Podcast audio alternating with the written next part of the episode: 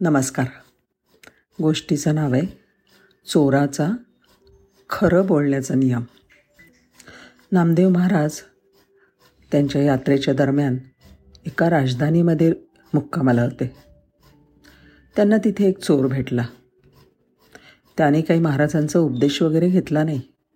महाराज म्हणाले ठीक आहे तू चोऱ्यासुद्धा कर पण निदान खरं बोलायचं तर नियम कर. तुझं कल्याण होईल. चोराने तेवढं बाकी कबूल केला. आणि रात्री निघाला चोरीला. त्याच वेळेला वेश पालटून राजासुद्धा देखरेखीला निघाला होता. राजा होता गारुड्याच्या वेशात. त्याने चोराला विचारला कुठे निघाला? चोराने नामदेवांना खरं बोलायचं वचन दिलं होतं. तो म्हणाला चोरी करायला. राजा चकितच झाला.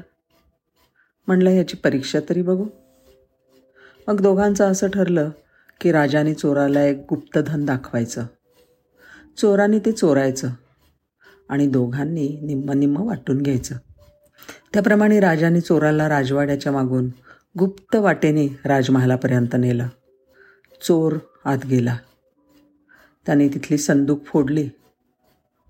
त्यातली एक छोटी पेटी उघडली. त्यात होते तीन हिरे. ते दोघांमध्ये कसे वाटणार? म्हणून चोराने त्यातले दोनच हिरे उचलले. बाहेर आल्यावर राजाच्या हातावर एक हिरा ठेवला आणि चोर निघून गेला. राजा त्याच्या प्रामाणिकपणाचा आचंबा करत परतला.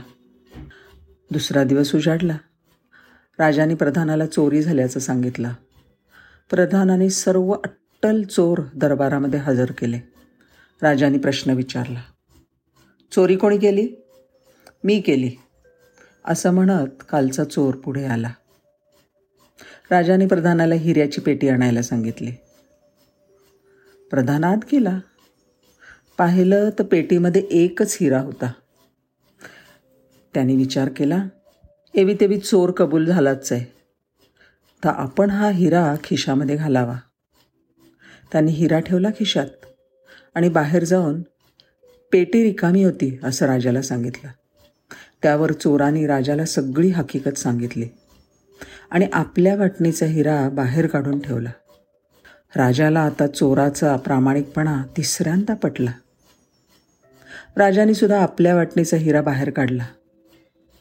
आणि प्रधानाकडे वळून म्हणाला मुकाट्याने तिसरा हिरा काढ. आणि प्रधानाने खिशातून तिसरा हिरा बाहेर काढला. राजा चोराला म्हणाला आजपासून तू माझा प्रधान.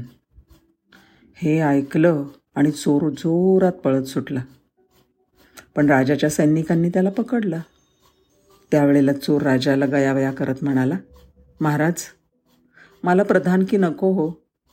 मी नामदेव महाराजांकडे जातो. त्यांच्या सांगण्याप्रमाणे मी फक्त एकच गोष्ट केली.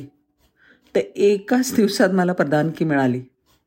त्यांच्या सांगण्याप्रमाणे सगळंच केलं तर मला किती मिळेल? धन्यवाद.